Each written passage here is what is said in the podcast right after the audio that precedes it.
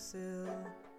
Been so lonesome chasing that morning chill.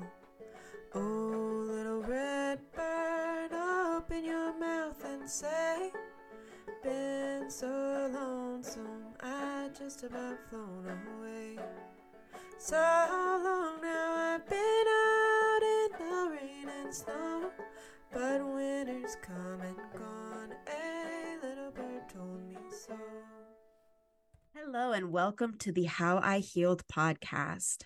I am joined today by my co host, Mary Lou Singleton, who is a family nurse practitioner, herbalist, and apprentice trained home birth midwife. She has been caring for the health of New Mexican families for over 25 years. Mary Lou believes all healthcare modalities, from allopathic medicine to energy work and everything in between, have healing potential. That healing is always an individual journey to be supported by community, and that when it comes to healing, effectiveness is the measure of the truth. She is a critic of the pharmaceutical industry and the mainstream medical industry, which promotes drug dependence and chronic disease maintenance rather than healing. She believes healing is always possible and co created the How I Healed podcast to share stories of healing, hope, and recovery. Thanks, Jocelyn. I'm Mary Lou, and I'm here with my lovely co host, Jocelyn McDonald, who is an artist and storyteller. She is enlivened by the infinite potential of humans to heal and helps others walk this path through her art and music. Her healing practice focuses on making and finding meaning out of the crises and major choice points of our lives. She offers one on one support through coaching and archetypical astrology and tarot. She specializes in assisting with psychedelic integration and pharmaceutical cessation. Welcome back to How I Healed podcast. On today's episode, we are talking with Olivia Ballard. She is a storyteller, musician, and childhood development specialist, passionate about clearing the path so that children are heard, preparing their environment so their inherent autonomy and power is known. Olivia, I'm so happy to have you on our podcast. I first found out about you through everyone on this show's mutual friend Isabella Malvin, whose show Whose Body Is It is uh, much beloved by all of us. And you had shared your story on themes of transgender and non-binary identification, liberal feminism, and the aphorisms that go with it sex work is work and all of these things that we know to be fallacious and empty sloganeering. And your incredible grace and power in surviving and now transmuting everything that you went through really inspired me. And of course we had to become friends after that. And now we talk on the phone all the time of course. yes. And you're also good friends with Mary Lou. So it is so good to have us all on the same channel today. I'm really frequency. excited to be here. yeah. So let's dive in. So I was born in the South, spent the first four years of my life in Mississippi. We were all homeschooled, my oldest sister all the way through to the end of high school. And then I started more conventional schooling in eighth grade. When I was five, we moved to Texas. I was brought up in a really religious environment within the LDS or the more commonly known as Mormon church. A lot of the stories that get told from people who have left the church are understandably very bitter. And that was definitely my story for several years. But I now have a greater understanding of the ways that the church protected me and my family and the ways that the traditions brought me so much closer to my ancestors than a lot of my peers were. I had a very sure knowledge that I come from very strong women and that really safeguarded my my whole life. At the same time, there are so many complicated factors of growing up in the LDS church. I think that they're factors that all of us deal with to some degree because all of us are living within a patriarchal, sexist, misogynistic, etc. lens. And I think that at times the church can get too harshly judged for simply existing within that lens. The context in which I grew up in was a very interesting cultural moment for the church. I got to spend so much time with other girls and women, which I loved. I just felt so safe and protected, made aware of my inherent gifts, and that not only did I have gifts because I was simply born a female, but I had been given gifts that were unique to me from our heavenly parents. That doctrine was incredibly sacred and still is very special to me in my spiritual practice. Anytime I did try to bring up Heavenly Mother, I was shut down pretty fast. Yeah, all of that being said, I had a really wonderful childhood. I mean, there were things that were hurtful and hard. My parents didn't have a lot of emotional regulation resources, and I remember getting yelled at. My dad inherited like a, a rageaholic pattern from his dad, but a really healing aspect of my childhood was watching my dad transmute that. A story that is really relevant to my healing from being trafficked is that my great grandma, Naomi, in the mid 30s, she had two kids, and the man she was married to was extremely abusive, an abusive alcoholic. She packed up everything that they owned, little red wagon, and walked from their marital home to her parents' home. And they took her in. She divorced him. And shortly after she arrived back to her parental home, her husband tried to come and collect them. Naomi's father was to stand out on the porch with his shotgun, say, if you ever come here again, I'll blow your head off. I attribute uh, having a pretty solid sense of self in my early teens to growing up in that environment. Then, when I went to a charter school, my sense of self was definitely shaken. I became really aware of the social need to fit in. You know, at first I was friends with similarly minded, like Christian people. And then my sophomore year, I started to realize that I was also attracted to women and that just completely blew everything apart. I realized that I didn't really have as much of a home in my religion of upbringing as I thought I did. I also became really overcome by this desire to please my friends and according to my mom, I've always had a pretty strong people pleasing streak. Quiet, but sweet, cooperative kid. So I slowly, but also in hindsight, really quickly just started to change, started to become more willing to lie to my parents.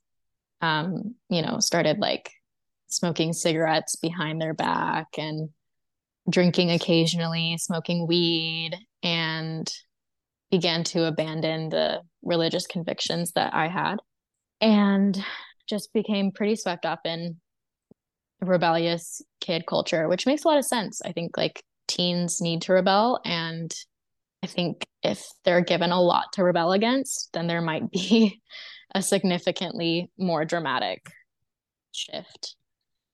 And um, at the same time, I really didn't know a lot about gender ideology. I was on Tumblr and I had a few exposures to it. Like my friend group was obsessed with RuPaul's Drag Race, and I was very viscerally affronted by it. I felt so uncomfortable when we would watch it as a friend group. Not only are there like extremely misogynistic realities within that show and within that realm, but it's also really racist and crude and just it, there was a tone of self mutilation to it. Another experience was I had a friend that I had met on Tumblr, and she was also a lesbian. I really strongly identified as a lesbian in high school. She posted on Tumblr one day, like, I'm not, no, I'm, I'm not attracted to penises. I'm a lesbian. So, no, I would not have sex with a quote unquote trans woman. And she got so harassed and bullied for that. And I remember defending her and also getting harassed for it and then mentioning it to my best friend at the time. And she just got really quiet.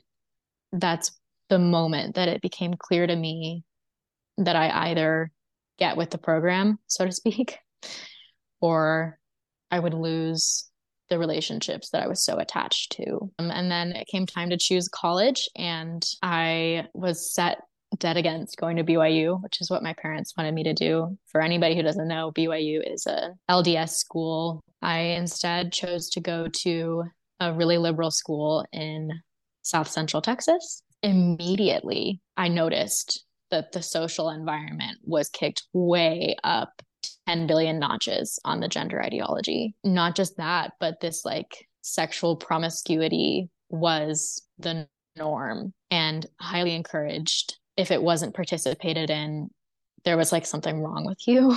I just submitted myself to the whirlwind of that. Started partying, and I now strongly believe that 18 year olds should not move away from home unless there's a really clear reason to move away from home. And I wish that I had not. But I also respect that everything I've experienced has culminated into the path that I'm on now.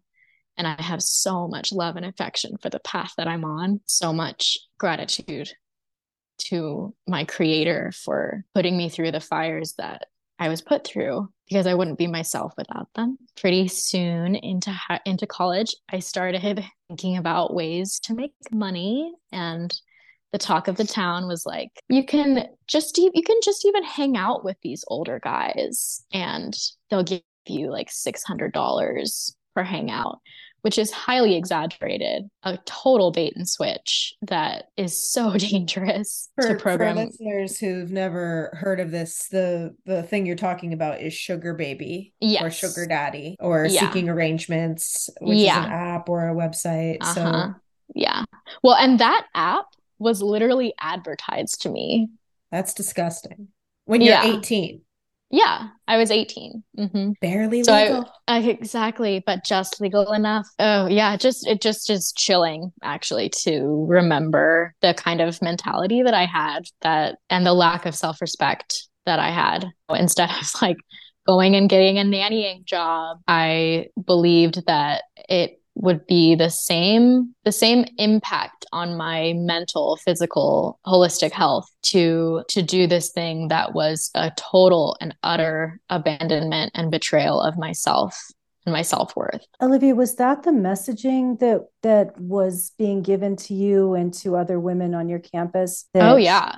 there's there's no there's no difference between selling your your time and labor at a coffee shop versus mm-hmm. selling sex to to men you don't know and don't who don't love you of course 100% and not just the selling our bodies through sex like i remember egg donation donation in large quotes mm-hmm. was advertised to me on my laptop while i was doing homework and on my instagram feed while i was scrolling that you know this commodification of young women's bodies and women's bodies in general was completely normalized. Past the point of normalization, it was glorified. You can pay for a whole semester and more by selling 10 eggs Mm-hmm, exactly. Yeah. There's no there's no better way for there's no there's no larger amount of money or quicker way to make money as a woman of that age mm-hmm. than to sell your reproductive capacity.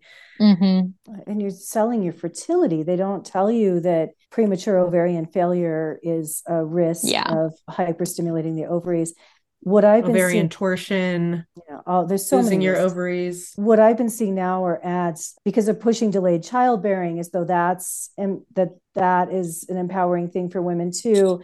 And with that, they're normalizing that you will be infertile and not be able to conceive your own children. So I've been seeing these ads that you can freeze your own eggs for free if you give half of them to the market to be sold that is some dystopian nightmare that's just not and now i can't comprehend how that doesn't stand out as terrifying mm-hmm. to to everyone in the population but when i like seek to have compassion for who i was then i can understand the position that i was in and i can also take responsibility for the fact that in my case i was looking for quick, what I perceived as more convenient ways to make money. Like my perception was I could make $200 in a week of part time nannying that works with my college schedule, or I could make $600 in one night with a man. Yeah, in the interest of having compassion for little baby 18 year old Olivia, too,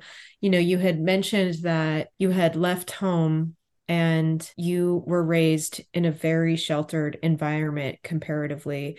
And while there were there was room in, within your religion for the divine mother and other expressions of divine femininity that were truly counter to the dominant patriarchal paradigm in other ways it was extremely patriarchal and in it, it, one of the key ways being that your at that time lesbian identity bisexual you know reality whatever we want to um differentiate between behavior attraction and identity is irrelevant you you are functionally not straight yeah. and it would have been impossible for you to be sexually fulfilled or sexually experimenting the way that normal 18 year old women would if you were at home in an environment where it would be completely anathema to your parents to see you mm-hmm. being being a lesbian mm-hmm. um so it wouldn't uh, to you know as i'm hearing this i'm just hearing like the ways in which it was completely unrealistic for you to have stayed at home given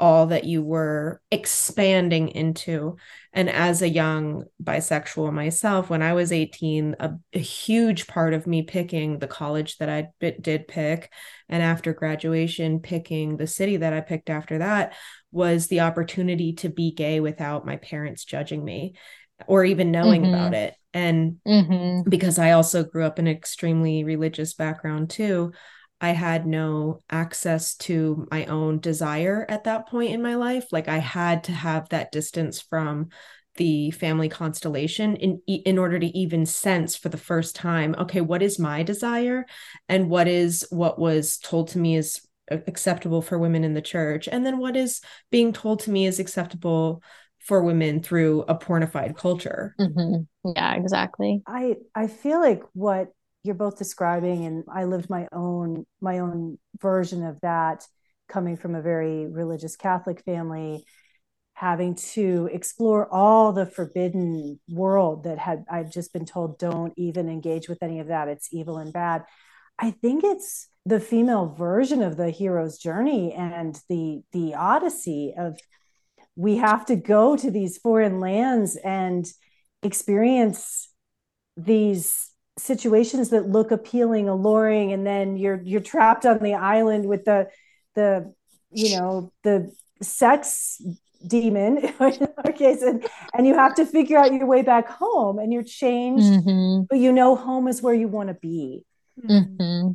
so we're all living our female version of the odyssey through this mm-hmm. experience and how do we tell the tale in a way how do we create the mythical landscape so other women don't have to suffer in the same way but they can still find their own truth and power and not just be handed our version of dogma that for them mm-hmm. to ingest like they have to find themselves through it but how can we make the path more clear and less perilous for them mm, less mm. perilous god mm-hmm. yeah I love the way that myth gives us something to grasp onto. In in the Odyssey, there was this prophecy that he would be returned to his family, and that the more I can revisit those places, like I, I still live adjacent to the city that all of this happened in, and the more that I go back to my favorite magnolia tree that I would clutch onto while in the grips of healing from this, and reach back through time and hold my own hand, the better equipped I feel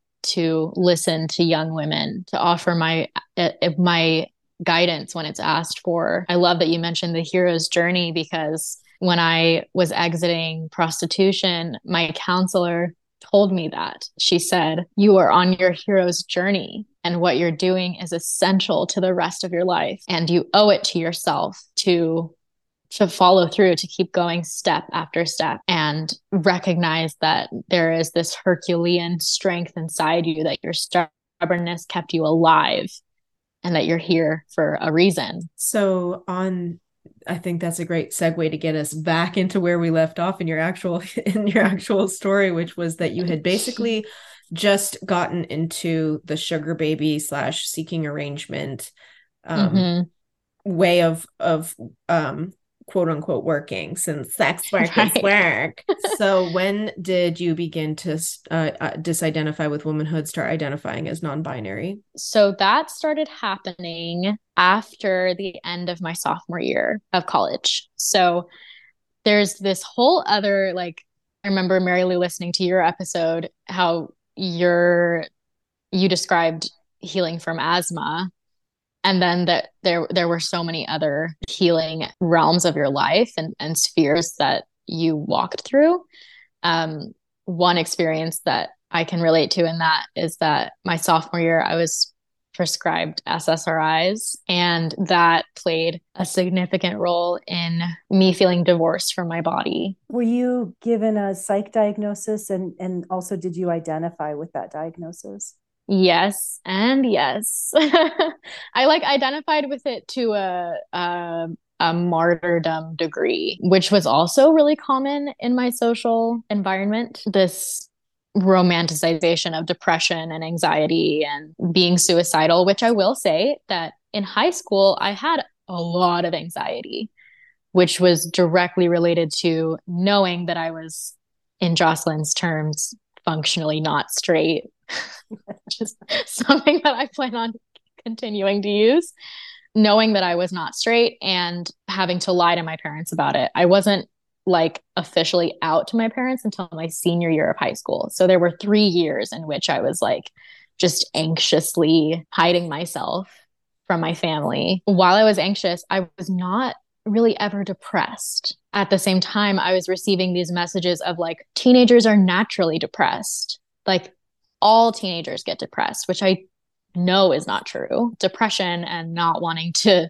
live within something that is not human is a natural response. What we call depression is a natural, understandable response to not being allowed to live as a teenage human needs to live, i.e., getting more sleep, being outside, and not sitting down for eight hours of the day. So then in college, that is the first time when I moved away from home that I started to experience what would be diagnosed as depression. This is also super connected to like college was the first time that I could smoke weed more than like twice a year because in high school, I was so careful for my parents not to find out anything that I was doing. My high school friends and I still talk about it that just the like 007 bullshit that I was pulling in order to like smoke weed and spend the night at my friend's house.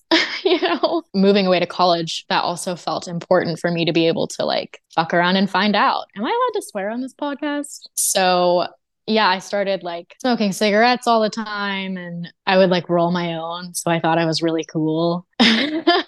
that also definitely contributed to like a chemical imbalance in my brain, not just chemical imbalance. I have since learned that cannabis, when smoked regularly, leaches the minerals from our bones. So I was, you know, eating crappy dorm food and convenience store food, smoking weed. Then my sophomore year, I just lost a lot of motivation to continue in my classes. Almost all of my friends were on antidepressants. They were talking about how much they had helped them. And it was so normalized. I i get to take responsibility and say that i didn't do my due diligence of researching the possible effects of ssris and i also can acknowledge that my psychiatrist did not do his due diligence of communicating the possible effects. He started me off on a really high dose all the while like I'm being shoveled this like gender ideology, like respect my pronouns. I had founded a STEM LGBTQ group with some STEM friends and we had like undergone this training learning how to redirect our mental tracks into not just addressing someone but conceptualizing them as the gender they were telling us they were. So like learning how to edit your skew, mind. Yeah edit your mind. Like yeah. delete copy paste you know yeah wow yeah. that's amazing yeah so you know that that combination of dissociating from your body because you're not outside you're not exercising you're smoking a ton of weed which is literal dissociative yeah. and you're yeah. taking SSRIs, all while being fed the idea that you can edit your own thoughts to Mm-hmm. project a an an image of a person whether or not you see it. Yeah. So now you're doing that inside your own brain. You're hmm delete, copy, Mhm. pasting where there was a woman, there is now a human, a, a just completely fluid individual collection Mm-hmm. Or a of man. personality traits. Yeah. Ooh, even a man. Oh, like especially. And I met you and your identification. Oh, and my identification? Yeah. Yeah. Yeah. Um, so that started after I had an extremely terrifying experience with the SSRIs where I went completely manic while on them. It was so scary. And then I told my psychiatrist that I wanted to get off them. And he simply gave me instructions for weaning off, nothing else. And mind you, this is also over the summer. So all of our correspondence is like over email. We didn't have any in person appointments, um, which I can also take responsibility for and say, like, I should have taken more initiative over my own health. Olivia, I you can could also- have died. Like I know. you I could have died. I You could have almost gone into psychosis. You could have had I did, and killed yourself. yeah. No, I did try. I actually did try to kill myself after I started to withdraw. And it was like the most bizarre, terrifying experience I've ever had. Like full on images of what I could do to end my life, just like flooding my brain constantly. I lost so much weight, couldn't get out of bed, and my parents were understandably so freaked out. And they couldn't understand what was going on, which I also like I I still feel this pain of why is there not support for families in this? Why did my psychiatrist not say, here's what your parents need to know and what they need to watch for? None of that was communicated. Instead, there's a social messaging of those psychiatric symptoms of withdrawal from the SSRIs are proof that you really were very depressed and, and you need to go back on the drugs. That's the messaging we get in medicine. That's the messaging I see out in, in the community that it's it's not your nervous system is withdrawing from these very strong chemicals that have been Mhm. changing your neurochemistry and you're having what are very uh, common side uh, withdrawal effects from that. No, it's like, oh, see, it's more proof that you had a chemical imbalance, so you need to go back on the drugs. Mhm. She's depressed. Mhm. She's manic depressive, you know? Mhm. Yeah. So there Um, was an opportunity for you to ident to disidentify as female to soothe some of the dissociation or maybe match some of the dissociation that was Mhm. going yeah, on. Yeah, of course. And, that really was this started. concurrent with the sugar babying?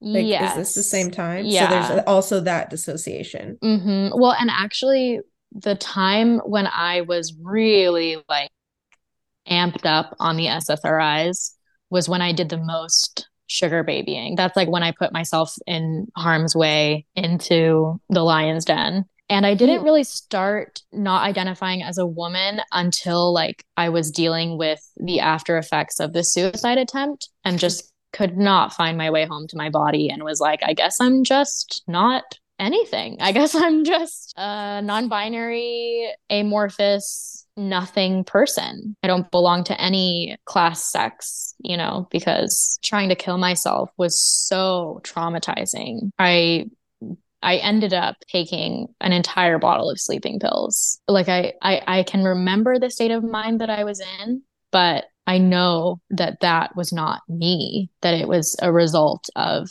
the way my brain had been changed from the chemicals and the conflict that was in my family after I was hospitalized was this is Olivia.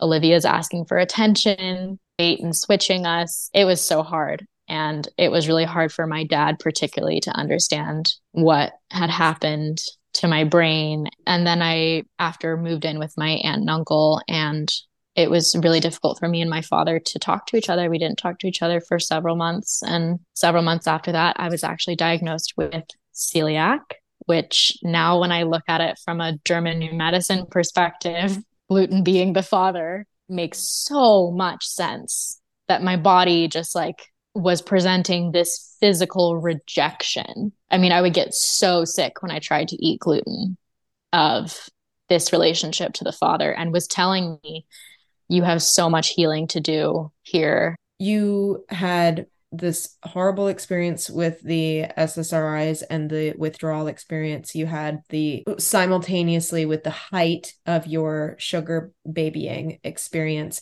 this is not yet when you were involved in trafficking not yet no the okay, i mean cool. the the height of the sugaring and then the dissociation from my body the ostracization from my parents all of that was the domino effect into me having no contact with my immediate family, coming back to the city, meeting the man who would eventually traffic me. So I can, I just see the, the mythic landscape of the setup to being so vulnerable to uh, completely abandoning myself and ignoring the messages from my body that were really clear you had strong voices from your body as to how to maintain your own sense of ex- integrity physically, spiritually, and emotionally.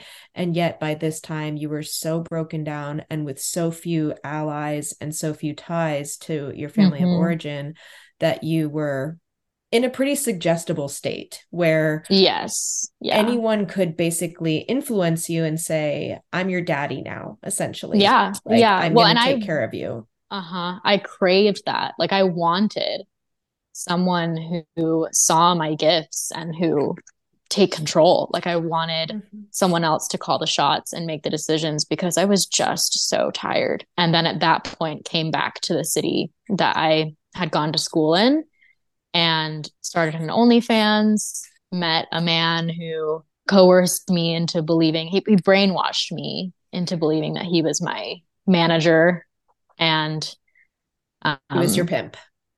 He was my pimp. Yeah. Yeah. Um, and that culminated, that all came to a head in this particular experience that involved my girlfriend at the time.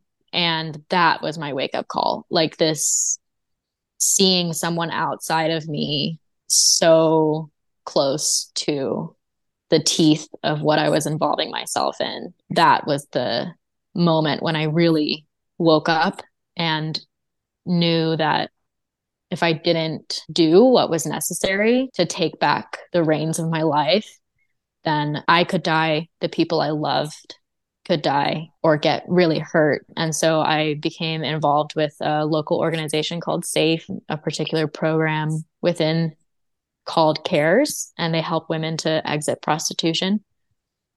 Um, I say their name now so that anybody listening who's in a similar situation knows there are many organizations out there who are adept in giving women the resources to get out of this. Through CARES, I was given an incredible counselor who was this like late 60s hippie Jungian analyst.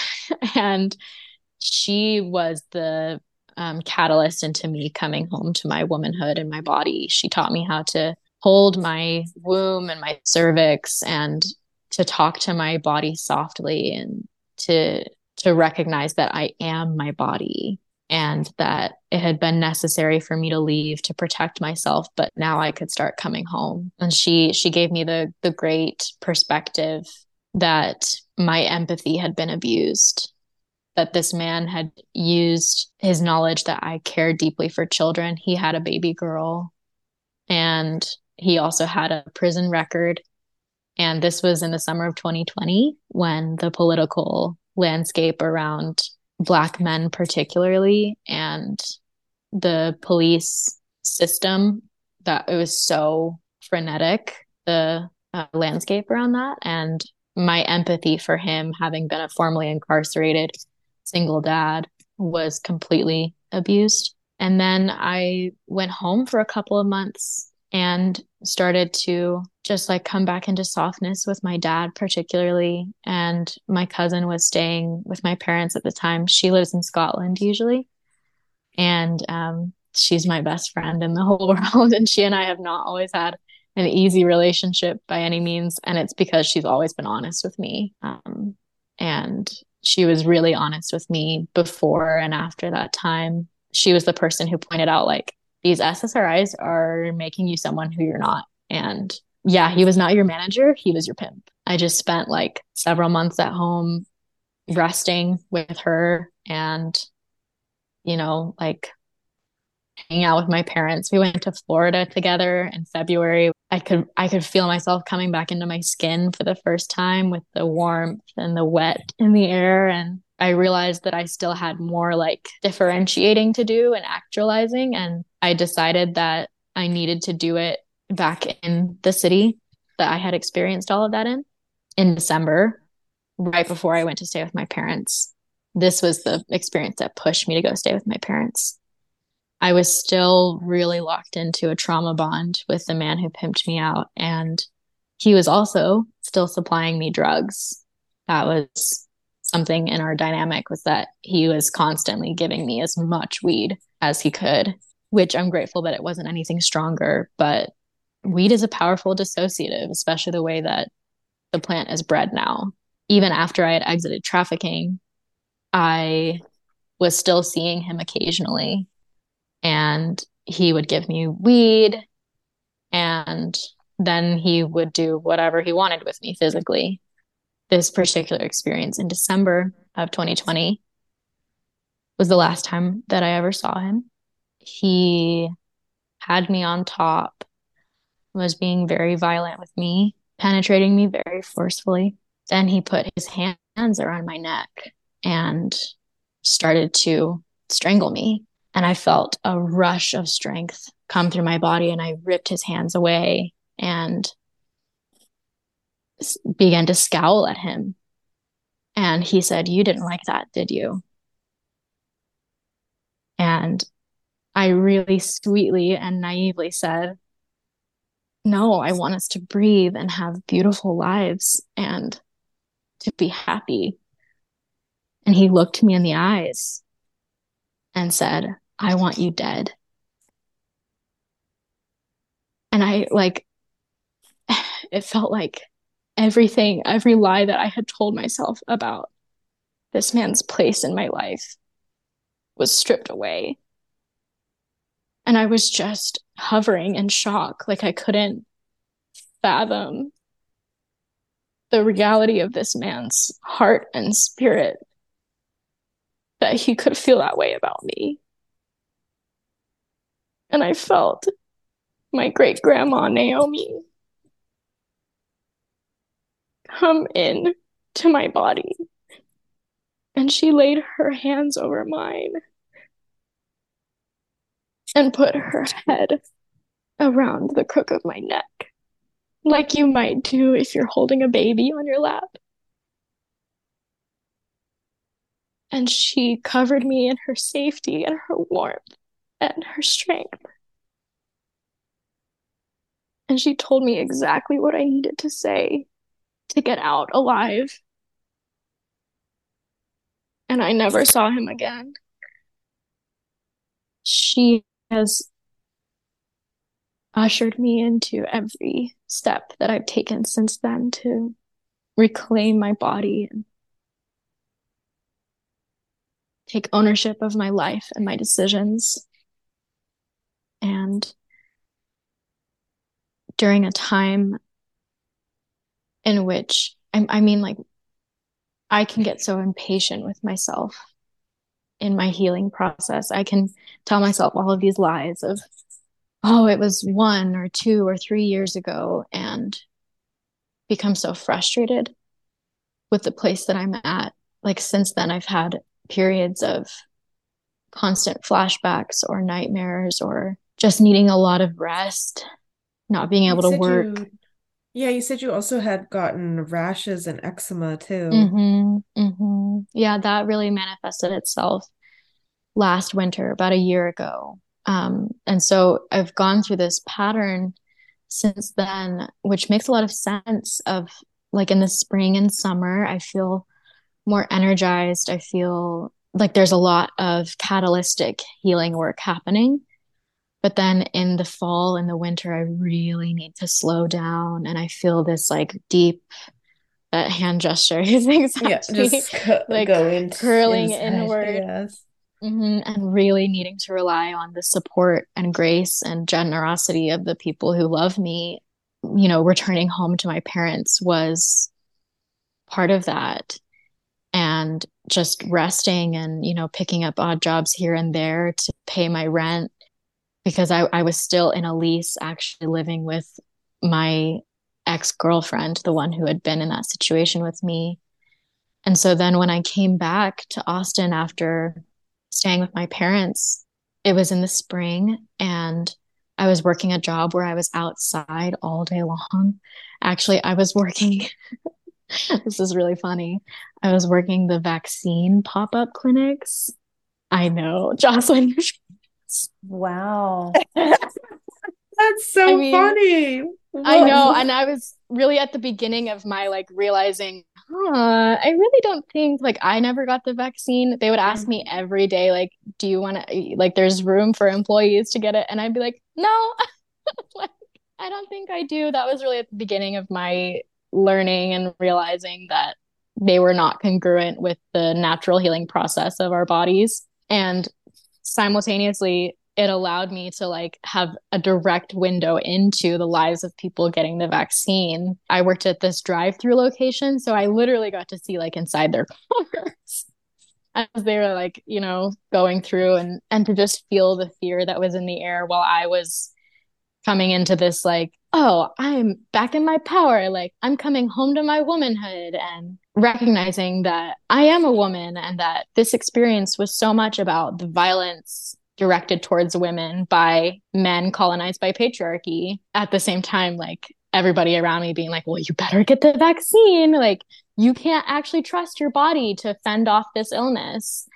Saying no every day when they asked me to was such an important part of healing from this because I was saying no to something entering my body that was not allowed in that did not belong there. I was learning how to navigate conversations around, like, well, why not? And that gave me the strength to enter conversations around, well, why is sex work not like regular work? And why do you no longer identify as non binary? I actually had a conversation with my friend right before I went home to stay with my parents, right before I was spending all this time with my cousin, who was like telling me when women's spaces are eradicated, women's safety is at risk. And right before I was in that environment, I talked with a friend who was like, Yeah, I used to identify as non binary. And then I realized that it was a lot of my internalized misogyny just like unresolved. And that that was like, oh Who knew you were I- surrounded by all these base I women? I know, like I think this way because I hate myself. like, yeah. Or I- um, I want, or women are mistreated, and I don't feel, I don't identify as someone who should be mistreated, so I must not be a woman. yeah. Exactly.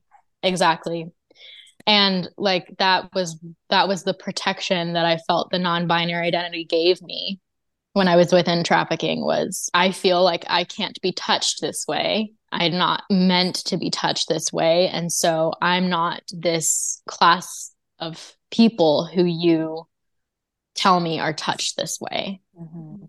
hmm So I have a question about pharmaceuticals and, you know, along with the, the cannabis and the SSRIs. Were you suppressing your fertility with hormonal contraception during this time too?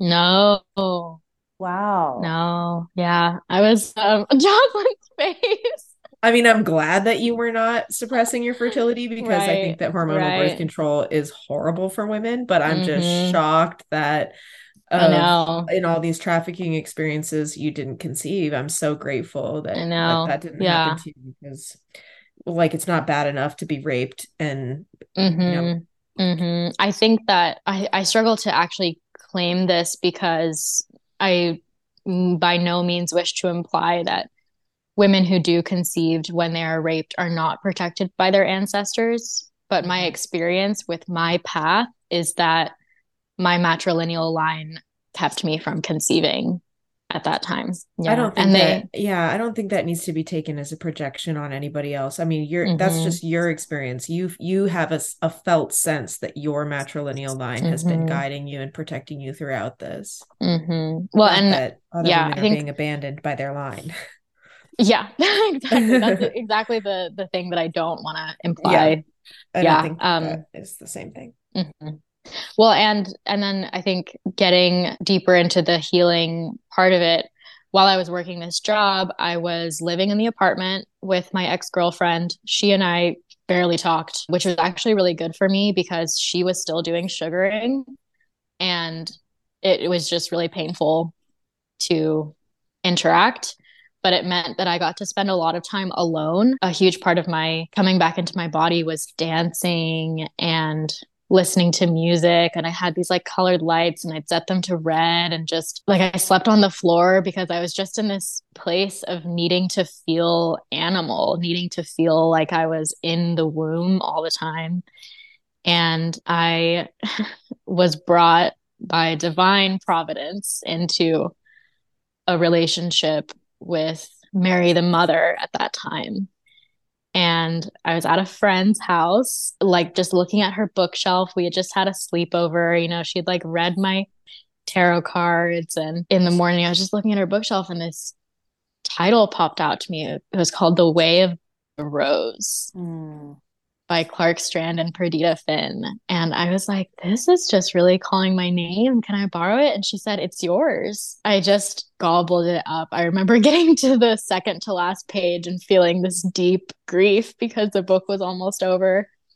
I would go on a walk to the park near my apartment with my headphones. You know, it was spring in central Texas, which is just gorgeous. And I would lay with my belly on the earth and read that book and count the fingers on my hand while I prayed the rosary. You know, I'd, I'd put my book down and then just lay with my belly on the earth and my heart in the dirt and just pray around and around through the circle. That was so reassuring to me, knowing that I could get through it. I didn't have to get around it, I could go through it. Mm. And I would lay like that until I could hear the heartbeat of the earth. I just felt so loved and protected. At the same time, I was getting really into Gung Fu Cha tea practice. There's a really wonderful like tea house in my area, and I was spending a lot of time there starting to pour tea. I loved how graceful it felt.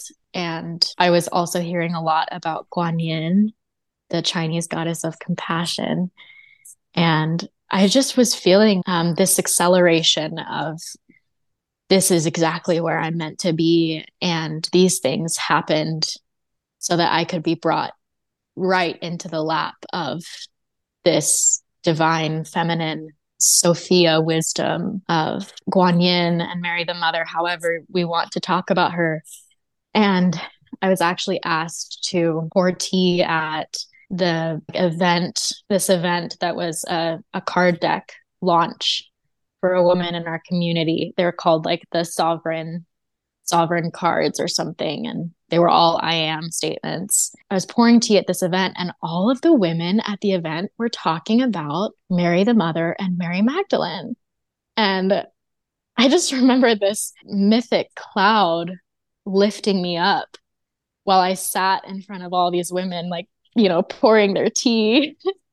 the event ended and I I approached the two women who had hosted the event and I said, I really want to learn about Mary Magdalene.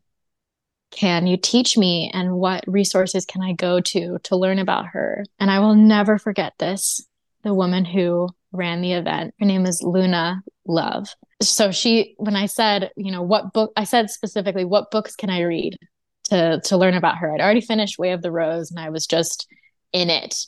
I was also, this is a notable mention, listening voraciously to the podcast medicine stories. I hmm. like could not get enough.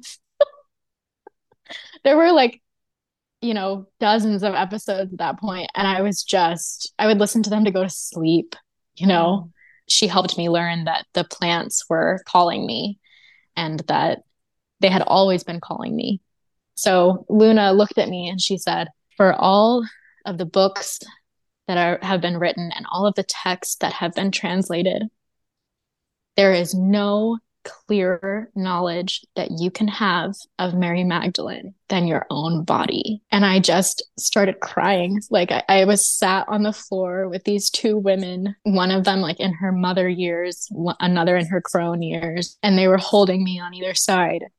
And I just knew that I, it had not been senseless violence, that I had a knowledge in my body of falling into chaos and then reclaiming my divinity because it had never been lost. It could never be touched. Then, you know, fast forward to the winter time. That was all experienced in the summer. Winter time, I've come home again. I just need to chill. And my aunt on my mom's side reaches out to my mom and says, I don't know why I'm saying this, but I was praying today and I just need to offer if Olivia needs to come stay on my farm, she is welcome for as long as she needs to be here. And I took the leap of staying on the farm with my Aunt Leslie, who is still like a very devout LDS woman. And that felt like a huge leap because it was like I was still pretty at odds with the faith of my childhood, but I felt ready to like learn how to coexist with it and learn how to navigate with respect because I loved my aunt so much and I also knew that this is what I needed. So I began taking care of the horse, the chickens, turkeys, ducks and you know just falling into a similar pattern of like going outside with the sunrise and putting my feet in the dirt, you know, like making my teas and talking to my 17 year old cousin Emma about plants and we would just like cook and sing. It was so wholesome. At the same time, I I needed it because I was having constant full body flashbacks and I needed this grounding ritual, not just grounding, but like ripping me back into my body, you know, like you can't be out of your body when you're dealing with a a year old horse Mm. You know, like they'll sense the present that. moment. Yeah. Yeah. And they'll mess you up. like um and so I was, you know, just living and working at my aunt's farm. And I was also driving like an hour into the city a couple times a month to go babysit my little cousins. That was really important. I was at my aunt and uncle's house one day. Um, not my aunt whose farm I lived on, I uh, was at the little cousin's house. I had just finished babysitting them. The parents had come home. My aunt had gone to bed, and it was just me and my uncle. And I started to have a full body flashback of that particular moment that I described earlier. It was just gripping me. I couldn't feel my way out of it. All of the tools that I had been working on, nothing was working and he asked me you know do you want to hold some ice like you know he was giving me offerings and then i said i need to go outside and it was in january so it was really cold and he and i went outside and we sat in the dirt crisscross facing each other i couldn't see anything besides the flashback and so i closed my eyes i was still seeing it and i just leaned into my uncle and for context my uncle is like still at that time he was still a practicing Mormon. And within Mormonism, the men are given the keys of the priesthood. It's doctrine that all of us have the priesthood, but men are specifically given the keys. And I've actually asked my leaders recently, like, are men given the keys because women already have them? and my leaders have, a lot of them have responded with, like, you know, I think you might be onto something there because birth is a very Christ like experience. You give your blood to your children. So, anyway, this particular instance, I was having this flashback. I leaned into my uncle. He put his hand on my forehead. And within my closed eyes, where I was previously seeing flashbacks, everything went dark. I saw at the center of these radiating rings of light within the dark, I saw myself as a baby. And I not only saw myself, I felt that I was a baby. On either side, I felt flooded by two presences, two distinct, but I knew that they were joined presences. And I knew immediately that they were Jesus Christ and Mary Magdalene, and they were holding me and they were giving birth to me. I felt just like suffused with this unconditional compassion and love, stillness, just this. It was like the the cold winter air that we were in. It was like it had entered every cell. It just completely still. It wasn't like I heard it. It was like they spoke it into each particle of my body.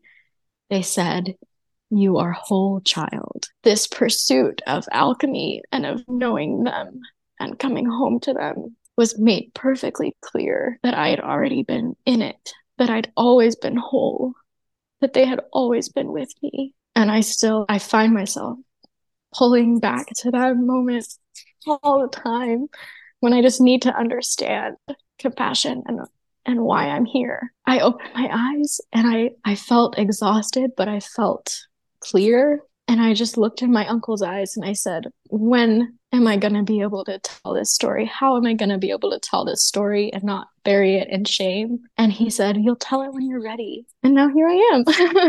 Thank you so much for sharing this incredibly powerful story of healing that's so important for where we are culturally and where womanhood is right now. So thank you for walking this healing path, Olivia, and being a, a lighthouse for other women to know that healing is possible. Thank you, Mary Lou.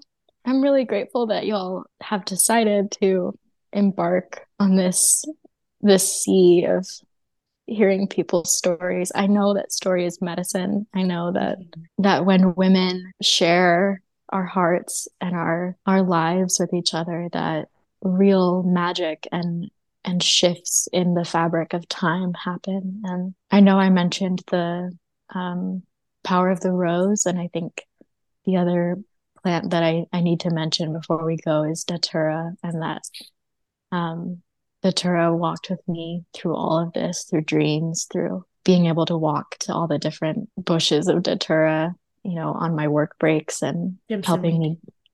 Right? Mm-hmm. That's Datura, the moonflower, yeah. And to also... to teach me how to give death, yeah. Because mm-hmm. yeah. it's not you're not supposed to t- consume it because it's it could well you, they right? say they say but when prepared in specific ways actually i think particularly people the varietal that grows near where i live originated near where my ancestors are from and so you know i'm not going to go out and tell people like eat a datura blossom. But like you know i think i particularly started working with her essence first which was a really extremely powerful way. Or even just gathering a blossom and putting it beneath my pillow when i sleep or in a bowl of water next to my head when i sleep. Well and the dried leaves in my experience if you have the dried leaves and have a powder of them are incredible for extreme panic. If you put someone in a mm. bath and just mm. put a couple of pinches of the datura in there, wow, it will bring someone back to the moment. It will do wow. that that soul retrieval work. If if that piece of you that's been left behind in that experience is living that experience, the datura will snap you back into the moment mm. and bring you here. I love mm-hmm. that. I, I've experienced that firsthand. Yeah, just just sitting next to the leaves i i would sit next to the leaves in my aunt's garden a lot when when in that time of life yeah mm-hmm. well, definitely mm-hmm. i'm not going to encourage anyone to take it internally but i'll encourage no. everyone to bury their face in the datura flower and take big big inhalation mm-hmm. it's so beautiful i so my sweet. favorite flower is morning glory so whenever i mm. see jimson i'm like oh spicy morning glory. big, it's big like mama morning so glory. Beautiful. yeah. Yeah. Yeah. So I feel like, you know, we are wrapping up, but I want to tie this up in a bow and just because this story has been all over the place. You are 24 years old.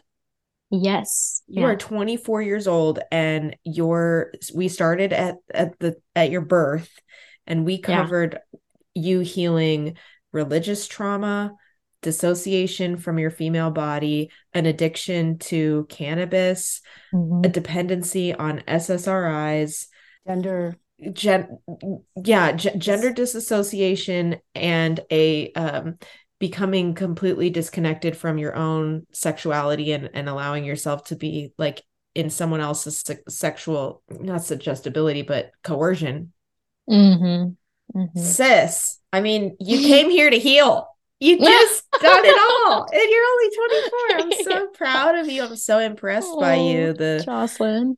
the yeah the, just like the courage with which you have approached this and I it was kind of annoying me no offense but it was kind of annoying me because you were like so insistent upon taking accountability and responsibility for all of your actions throughout. And I was like bitch none of this this none of this is your fault.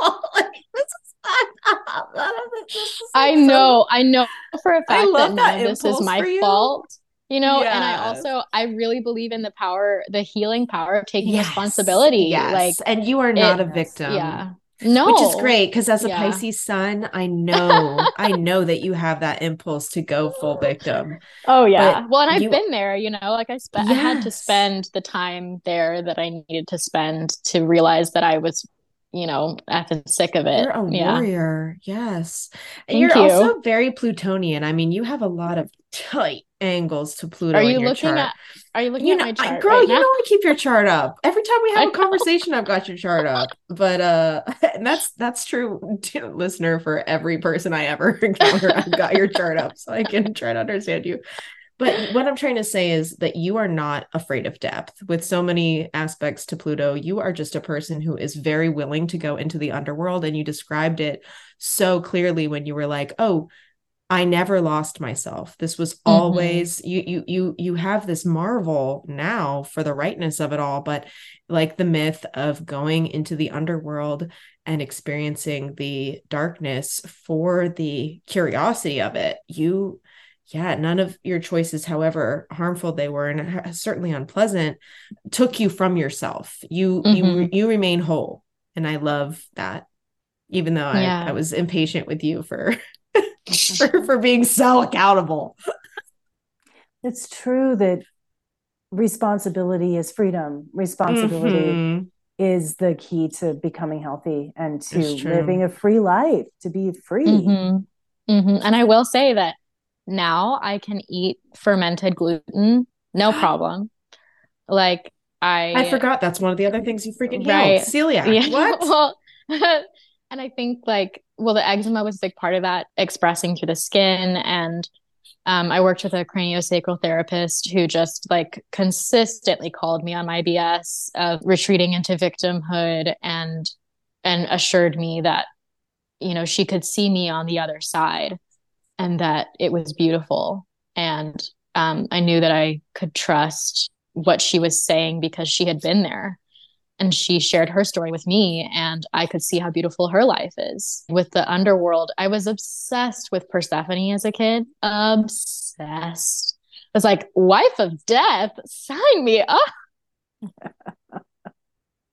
I think i i can't acknowledge the the gifts that i was given that i bring to these situations and i also just have to continually sing the praises of my matrilineal line for for holding me and coming into my dreams and bringing people to me and answering my prayers and helping me treat my body as an altar to them and to the sacrifices that they made for me to be here. Thank you for your questions. I really appreciate y'all doing this. Thank you, Olivia. That was amazing. So powerful. Thank you for sharing your story. Once again, thank you to our audience for listening, and we hope that you will subscribe to our Substack to stay abreast of all of our latest updates and our latest up- episodes as they drop. We do have a paid option. We would really love your support. It helps to maintain the energy that we need to go through the the recording and editing and advertising of this podcast. And uh, so we would really appreciate your subs- su- support, whether you're a free subscriber or on our paid tier. And I also want to say once again that if you have a story of healing, then we would really love for you to get in touch with us. Our email is howihealedpodcast at gmail.com. You can reach us on Instagram, Twitter, threads, uh, notes, Facebook. Um, and we'll put all those handles in the notes. So get in touch. Thank Thanks. you.